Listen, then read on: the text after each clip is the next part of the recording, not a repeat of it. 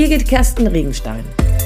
Als Trainerin und Coach liebe ich es, die innere Unabhängigkeit anderer zu stärken und zu begleiten. Ich bin davon überzeugt, Führung braucht Persönlichkeit. Hallo, wie schön, dass du wieder dabei bist.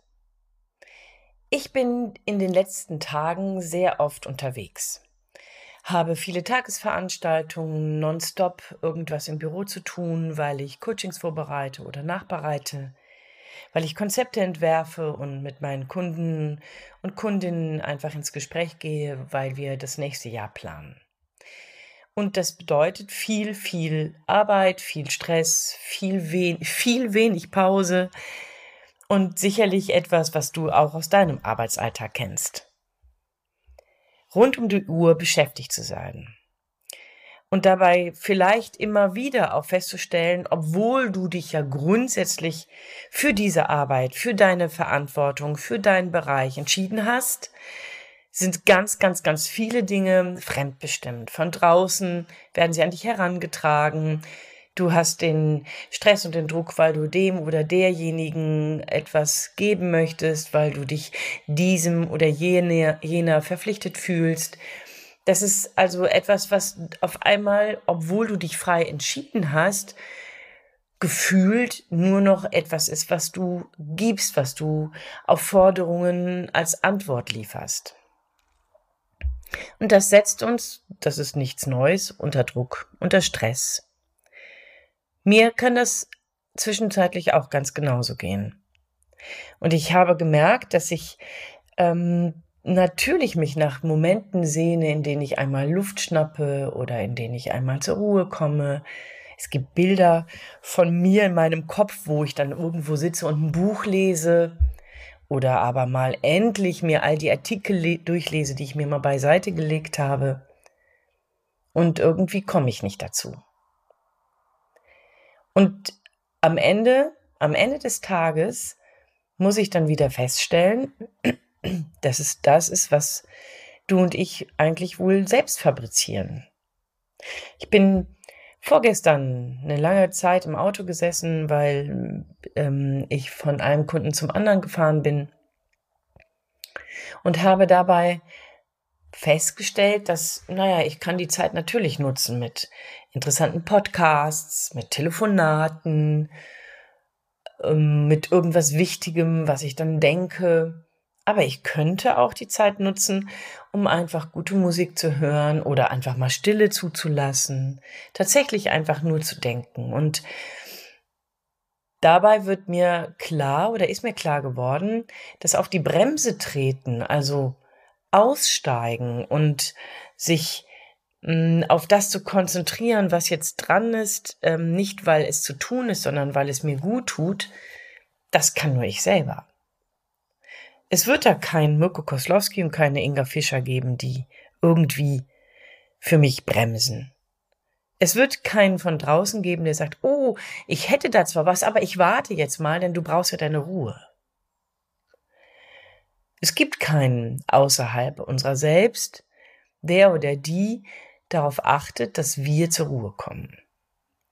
Ich hatte jetzt im Laufe der letzten Veranstaltung einen Kurzimpuls, einen digitalen Kurzimpuls zu Resilienz und da fragte mich eine Teilnehmerin dann, hm, wie, welchen Trick es denn gäbe, sich gegen all diese äußeren Ansprüche, Erwartungen zu wehren und wie ginge das denn da, ähm, frei zu bleiben, ähm, sich immer wieder auf sich zu besinnen? Natürlich kann ich dir dazu jetzt ein, zwei Ideen geben. Die werde ich jetzt auch gleich mal machen. Aber vorweg muss ich dir leider sagen, die schlechte Nachricht in diesem Podcast ist die, dass es nur deine Entscheidung ist. Es ist deine Entscheidung, langsamer zu werden. Es ist deine Entscheidung, im Jetzt zu sein. Ich persönlich habe da gute Lehrer. Denn wie du vielleicht weißt, bin ich äh, bereits Großmutter und meine Enkel sind mir da wirklich ein tolles Vorbild.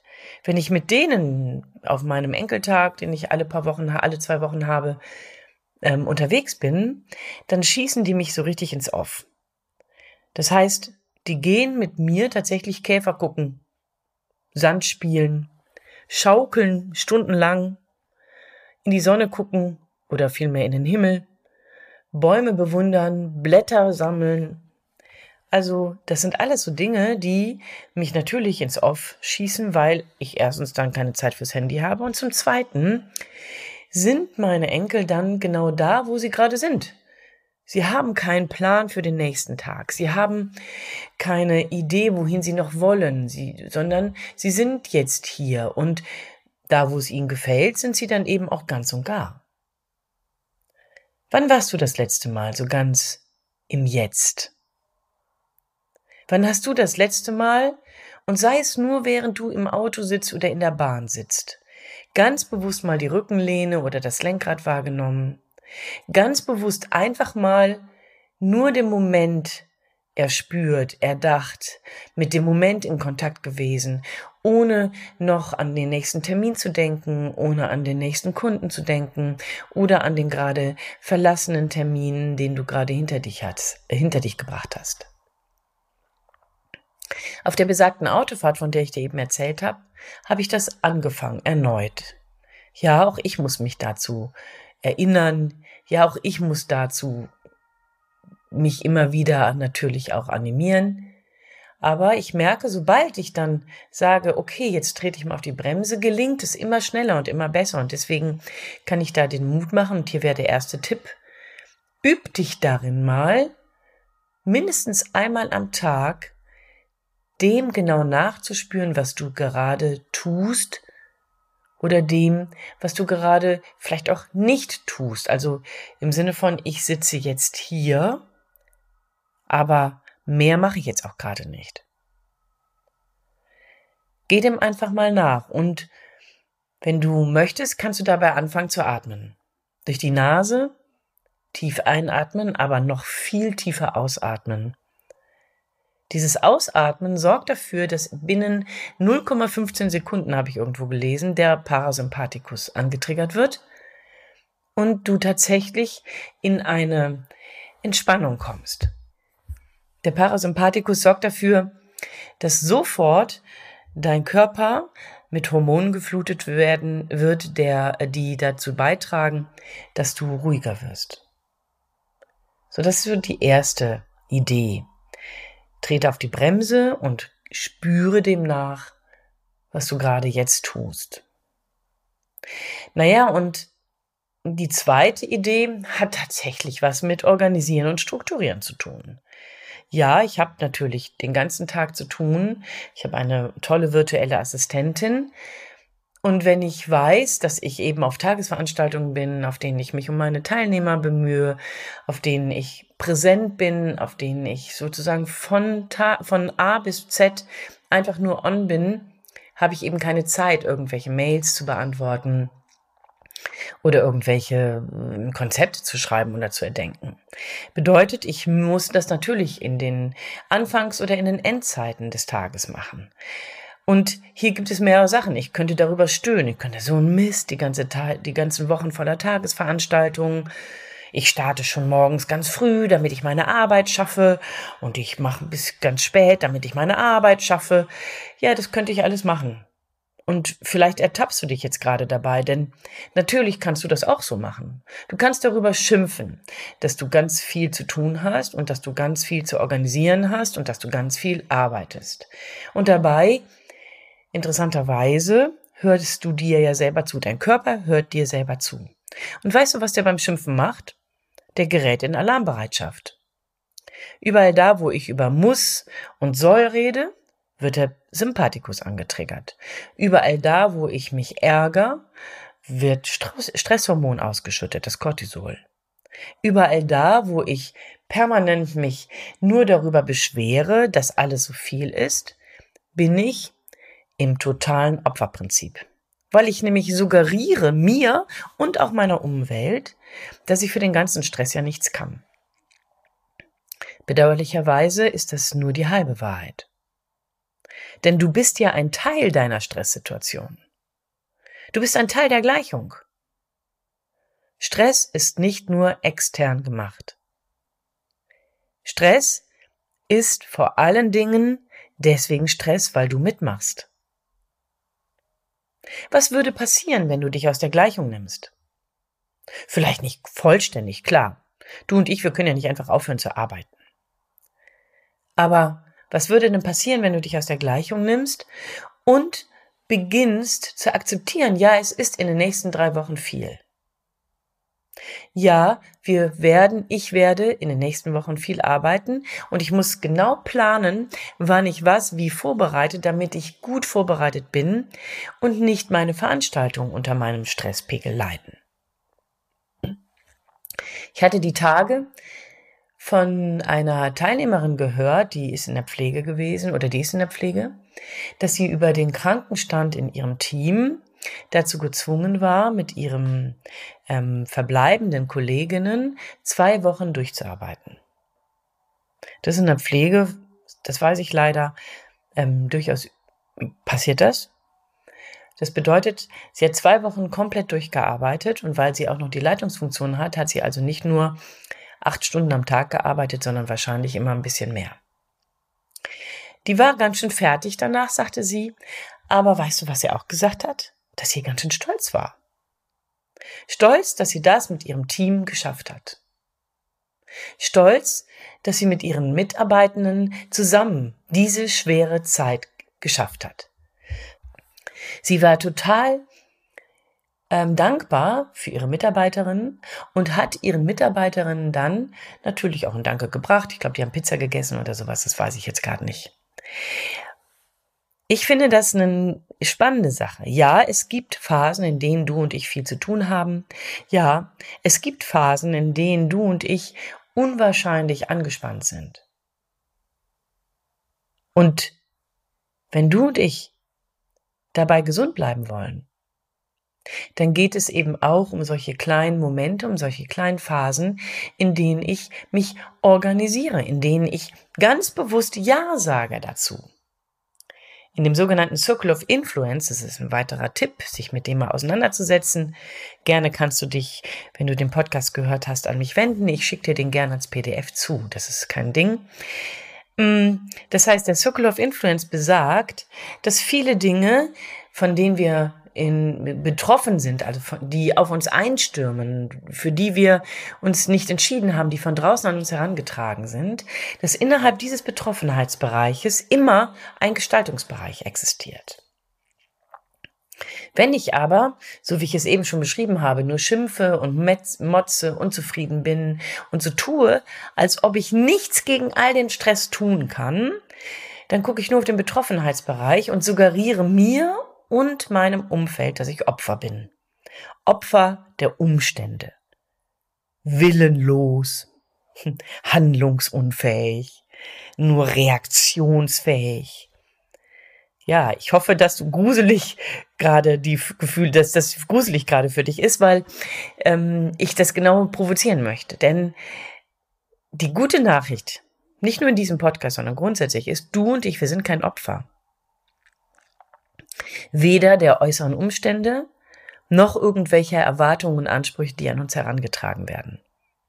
Weil ich mich für meinen Beruf entschieden habe, wird es nie anders sein, als dass es immer einen bestimmten Zeitdruck gibt, einen bestimmten Anspruch von Kunden gibt, einen bestimmten, ähm, ein bestimmtes Niveau, was von mir erwartet wird, weil ich mich für meinen Job, für meine Position entschieden habe, wird es nie anders sein, als dass es eben enge Zeiten und gegebenenfalls auch weniger enge Zeiten gibt. Das ist eine nächste Haltungsübung. Ich hoffe nicht, dass es weniger wird, sondern ich akzeptiere, dass es viel ist. Ich rede hier über eine wesentliche Haltung, die nicht besagt, dass du dann deswegen alles mitmachen musst. Aber da wo du weißt, dass es um bestimmte Phasen geht, dem einfach eine Akzeptanz entgegenbringst. Und interessanterweise ist es so, dass es mir persönlich zum Beispiel ziemlich gut dabei geht. Ich merke, ich bin strukturiert, ich bin organisiert, ich mache einen Schritt nach dem anderen und dann gelingen viele, viele, viele Dinge sehr, sehr gut. Und dabei torpediert dann vielleicht doch irgendetwas Unvorhergesehenes meine Planung. Und das kennst du wahrscheinlich auch. Da kommt irgendwie nochmal ein Anruf oder nochmal eine E-Mail oder nochmal irgendwie ein Meeting oder nochmal irgendwie eine Präsenta Präsentation, die du vorbereiten musst oder ein Termin, den du unbedingt wahrnehmen musst oder was auch immer. Ja, das kenne ich auch, genau. Und hier kann man sich genauso darüber ärgern. Ärger, Ärger, Ärger, warum torpediert das meinen Tag? Ich komme nicht zu dem, was ich gewollt habe. Auch hier hat jetzt vor kurzem eine Teilnehmerin was Cooles gesagt. Und ich finde, das ist richtig, das ist total richtig. Sie sagt, ich schaffe das, was ich schaffe. Und das nimmt total viel Druck raus. Ja, natürlich gibt es manche Dinge, die in eine Zeitlinie laufen. Ja, natürlich gibt es manche Kollegen, die vielleicht auf deine Zuarbeit warten. Ja, natürlich gibt es manche Kunden, die unbedingt eine Antwort haben wollen. Unbedingt. Alles richtig. Aber es gibt zum Glück die Möglichkeit, Prioritäten zu setzen. Es gibt zum Glück die Möglichkeit, Dingen auch zu sagen, du bist heute nicht dran, weil ich aufgrund irgendwelcher torpedierten oder torpedierenden neuen Termine oder Umstände dazu nicht komme. Mein Vater hat da immer was Lustiges gesagt. Er hat gesagt, ich habe nur einen Kopf, zwei Hände und zwei Füße. Mehr geht nicht. Und vielleicht ist das ein weiterer Tipp dass du und ich akzeptieren, dass wir limitiert sind. Ja, das ist in einer Welt, in der alles möglich ist, in einem Mindset, in dem alles erstrebenswert wäre, natürlich ein ganz, ganz Pfui-Wort. Ja, du und ich, wir sind limitiert. Aber ich bleib dabei. Du und ich, wir sind limitiert. Wir haben eine bestimmte Kraftkapazität, wir haben eine bestimmte Zeitkapazität, wir haben eine bestimmte Auffassungskapazität, wir haben eine bestimmte Empathiekapazität, wir haben eine bestimmte Belastungskapazität. Und die ist individuell mal ein bisschen größer, mal ein bisschen weniger groß.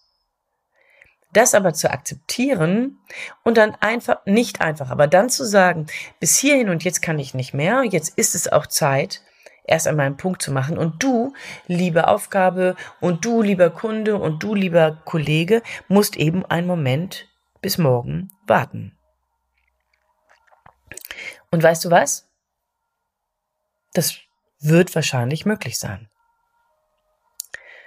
Auch äh, tatsächlich, ich zitiere heute, weil ich ja so viele Tagesveranstaltungen in den letzten Tagen und Wochen hatte, wahrscheinlich wimmelt es in meinem Kopf von irgendwelchen Aussagen von Teilnehmenden. Eine Teilnehmerin in einem anderen ähm, Workshop hat dazu gesagt, naja, wenn ich dann Nein sage, passiert meistens gar nichts Schlimmes.